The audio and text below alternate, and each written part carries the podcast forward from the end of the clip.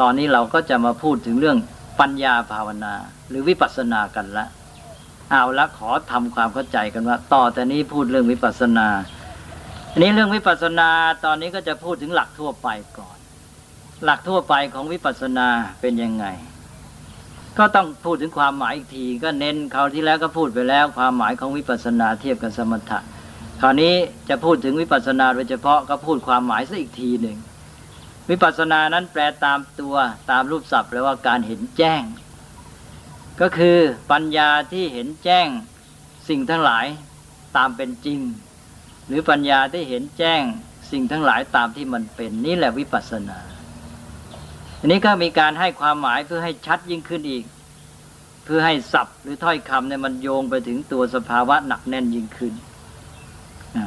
แต่ว่าเห็นแจ้งสิ่งทั้งหลายนั้น บางทีท่านจะใช้คำว่าเห็นแจ้งสังขาร บางทีก็ใช้คำว่าเห็นแจ้งอารมณ์ เพราะว่าเวลาเอาสังขารนั้นมาพิจารณาอยู่ชอต่อหน้าเรา มันก็กลายเป็นอารมณ์ของจิตของเรา ก็บอกเห็นแจ้งอารมณ์ อารมณ์จะเป็นรูปเสียงกลิ่นรสอะไรก็ได้เข้ามาทางไหนก็ได้ เห็นแจ้งอารมณ์ โดยเป็นนามรูปนี่ คือหมายความว่าเห็นตามสภาวะที่มันเป็นที่ว่าเห็นแจ้งตามเป็นจริงหรือเห็นแจ้งตามสภาวะตามที่มันเป็นนั่นคืออย่างไร ในที่นี้ก็เท่ากับบอกกำหนดลงไปว่า เห็นแจ้งโดยเป็นนามรูป ก็หมายความว่าสิ่งทั้งหลายเนี่ย ที่เราเรียกชื่อกันไปต่าง ๆ เราถือว่าเป็นสมมติบัญญัติ เป็นสัตว์เป็นบุคคล เป็นนายกรนายขอ เป็นรัฐมนตรีเป็นคนขับรถเป็นอะไรต่าง ๆ เนี่ยเรียกว่าเป็นเรื่องของสมมติบัญญัติ คือบัญญัติกันขึ้นมา แล้วก็รับรู้ใช้กันตามนั้น บัญญัติวางไว้ แล้วก็สมมติรู้ร่วมกันอย่างนั้น ก็เป็นเรื่องของสมมติบัญญัติ แต่ตัวความจริงคืออะไร ถ้าพิจารณาแยกแยะไป โอ้เสร็จแล้วเราก็จะเห็นว่า มันก็เป็นเพียงรูปธรรมนามธรรมเท่านั้นเอง เพราะนั้นที่บอกว่าเห็นแจ้งตามเป็นจริงหรือเห็นแจ้งตามที่มันเป็นเนี่ยคือเห็นแจ้งอารมณ์ทั้งหลาย เห็นแจ้งสังขารทั้งหลาย โดยเป็นนามรูป ไม่ หลงผิด ไปว่าเป็นสัตว์บุคคลตัวตนเราเขาในกรในขอม คือไม่หลงไปไม่หลงไปตามสมมติบัญญัติ รู้เท่าทันสมมติบัญญัติ อันนี้คืออาการของวิปัสสนาที่ทำให้รู้เท่าทันความจริง คือรู้เท่าทันสมมติบัญญัติ จะใช้คำว่าปรมัตก็ได้ คือหมายความว่ารู้เท่าทันสมมติบัญญัติก็ไม่ติดในสมมติบัญญัติก็รู้เข้าไปถึงปรมัตคือความหมายที่แท้จริงอย่างสูงสุด อันนี้ก็เป็นการที่พยายามให้ความหมายของวิปัสสนามันคมชัดเข้มขึ้น ก็บอกว่าวิปัสสนาคือปัญญาที่เห็นแจ้งอารมณ์ทั้งหลาย โดยเป็นนามรูปเท่านั้นนี่นี่ก็คือรู้เท่าตามสมมติบัญญัติไม่หลงติดไปตามนั้นนะโอ้เขาเรียกชื่ออย่างนั้นได้สมมติเราเป็นตำแหน่งนั้นชั้นนั้นอะไรแต่อะไร ไม่หลงไปตามสมมติบัญญัติเหล่านั้น แม้กระทั่งเป็นสัตว์บุคคลตัวตนเราเขาเรียกเป็นหญิงเป็นชายเป็นอะไรต่างๆ ก็รู้ทันจนกระทั่งที่สุดได้เห็นว่าอ๋อมันก็เป็นนามรูปเท่านั้นเองนี่เห็นจนกระทั่งถึงพื้นฐานความจริง ก็ถ้าจะใช้คำสมัยปัจจุบันก็บอกว่าเห็นแจ้งโลกและชีวิตตามเป็นจริง เป็นเพียงนามธรรมรูปธรรม ไม่หลงสมมติบัญญัติ ทีนี้อีกในหนึ่งท่านก็ให้บอกว่า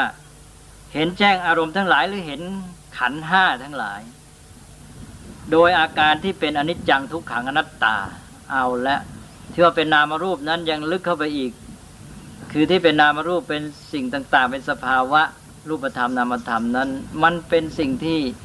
มีการเกิดขึ้นตั้งอยู่ดับไป มีการเปลี่ยนแปลงตลอดเวลาคงอยู่สภาพเดิมไม่ได้ ไม่เป็นตัวเป็นต้นเป็นไปตามเหตุปัจจัย อันนี้ก็นี่ก็คือเรื่องของวิปัสสนา ซึ่งการที่ว่าไม่เที่ยงไม่คงที่ ไม่เป็นตัวเป็นตน เป็นไปตามเหตุปัจจัยเนี่ย เราเรียกว่าไตรลักษณ์เพราะนั้นวิปัสสนานี่ก็เลยไปสัมพันธ์กับไตรลักษณ์อย่างมากทีเดียว การมาเพ็ญวิปัสสนานี่จะทำให้เราเห็นไตรลักษณ์ถ้าพูดอีกอย่างหนึ่งก็คือว่าวิปัสสนานี่ทำให้เห็นไตรลักษณ์นี่พูดภาษาง่าย ๆ แต่ว่าจะขยายความหมายก็บอกว่าปัญญาเห็นแจ้ง ขันห้า ขันห้าก็คือนามรูป หรือสังขารจะใช้คำไงดิ้นได้เท่านั้น เห็นแจ้งอารมณ์ทั้งหลาย เห็นแจ้งขันห้าเห็นแจ้งนามรูป เห็นแจ้งโลกและชีวิต เห็นแจ้งสังขารใช้ได้ทั้งนั้น โดยอาการที่เป็นอนิจจังทุกขังนัตตา โดยอาการที่ไม่เที่ยงคงอยู่ในสภาพเดิมไม่ได้ ไม่เป็นตัวเป็นตนแต่เป็นไปตามเหตุปัจจัย อันนี้ก็เป็นเรื่องของความหมายของวิปัสสนา ความหมายนี่มันส่องหลักการอะไรไปในตัวเสร็จ เอาละเมื่อได้ความหมายแล้วต่อแล้วทีนี้ ต่อไปหลักทั่วไปของวิปัสสนาประการต่อไปก็คือ เวลาเราจะพิจารณาอะไรก็ตาม เราก็ต้องเอาสิ่งนั้นมาให้จิตของเรานี่ดูแต่ดูด้วยตาปัญญา ให้มาอยู่ที่จิตของเราอยู่ต่อหน้าจิตของเรา เหมือนกับเราจะมองอะไรพิจารณาเราก็ต้องมาวางไว้ข้างหน้า อันนี้ก็ให้สิ่งนั้นมาอยู่กับจิตกับใจของเราเนี่ย สิ่งที่มาให้จิตเรารับรู้นี่ได้บอกแล้วเรียกว่าอะไร เรียกว่าอารมณ์ แล้วอารมณ์นั้นในฐานะที่เป็นที่ตั้งแห่งการทำงานภาวนานี้เป็นที่ตั้งแห่งการทำงานวิปัสสนา เราเรียกว่าอะไร ได้บอกในคราวที่แล้วบอกว่า สิ่งที่เราเอามาให้เป็นที่ตั้งแห่งการทำงานของภาวนา เรียกว่ากรรมฐาน อย่างคราวที่แล้วนี่เราพูดถึงสมถะเราก็มีกรรมฐาน40 เราเอาอารมณ์มาเป็นที่ตั้งการทำงานภาวนาของสมถะ40 อย่าง คราวนี้วิปัสสนาก็มีกรรมฐานเหมือนกัน ก็มีอารมณ์เหมือนกัน ก็คือว่าเราจะต้องเอาสิ่งนั้นมาให้จิตของเราเนี่ยได้กำหนดจับและใช้ปัญญาพิจารณาดู เราก็เลยมาถึงเรื่องอารมณ์ของวิปัสสนา หรือกรรมฐานของวิปัสสนา เช่นเดียวกับที่เรามีกรรมฐานของสมถะชั้นใด เราก็มีกรรมฐานของวิปัสสนาชั้นนั้น แต่ว่ากรรมฐานของวิปัสสนาก็คงไม่เหมือนกับกรรมฐานของสมถะ เพราะว่าเพ่งความมุ่งหมายคนละอย่างอันนี้ตัวกรรมฐานหรืออารมณ์ของวิปัสสนานี้เอาอะไรมา เอาอะไรมาใช้เอามาให้จิตกำหนดตาปัญญาดูอ้าวก็จะบอกต่อไป ท่านเรียกว่าอ้ออย่าเพิ่งไปลึกซึ้งเลยเอาง่าย ๆ ก่อน ไม่มีอะไรเลย รูปธรรมนามธรรมนี่เอง อารมณ์กรรมฐานของวิปัสสนาหรือกรรมฐานของวิปัสสนา ก็คือรูปนามหรือนามารูป รูปธรรมนามธรรมทั้งหลายก็คือสิ่งทั้งหลายทุกอย่างเนี่ย ที่มันเป็นแค่ตัวสภาวะ ก็หมายความว่าอะไรก็ได้ ทุกอย่างนี่เป็นอารมณ์ของวิปัสสนาได้หมดเพราะเป็นรูปธรรมนามธรรม แล้วก็ ท่านก็กำกับไว้ด้วย บอกว่าต้องรูปธรรมนามธรรมที่เป็นปัจจุบันเท่านั้น ที่กำลังเกิดขึ้นเป็นไปอยู่ อดีตไม่เอาอนาคตไม่เอา ก็เลยจำกัดลงไปอีกบอกว่า อารมณ์ของวิปัสสนาหรือกรรมฐานของวิปัสสนาก็คือสิ่งที่คือรูปนามที่กำลังเป็นไปอยู่ เฉพาะหน้าหรือรูปนามที่เป็นปัจจุบัน เพราะฉะนั้นเราพูดอีกจำนวนหนึ่งบอกว่า วิปัสสนานี้กำหนดอารมณ์ปัจจุบัน เพราะรูปนามนั้นก็มาเป็นอารมณ์ที่จิตกำหนด แล้วก็เลยเรียกว่าอารมณ์แล้วมันเป็นปัจจุบัน ก็คือสิ่งทั้งหลายเนี่ยสิ่งทั้งหลายนี่ที่มันเป็นปัจจุบันนี้เราเรียกว่าปัจจุบันธรรมคำว่าธรรมนี่มันคำกลางๆ ที่หมายถึงทุกสิ่งทุกอย่าง ก็คือเราพูดว่านามารูป นามารูปก็คือนามธรรมรูปธรรม ถ้านามธรรมรูปธรรมนั้นพูดกันไปให้ช้าทำไมว่าพูดแต่ธรรมตัวเดียวก็พอแล้ว เพราะฉะนั้น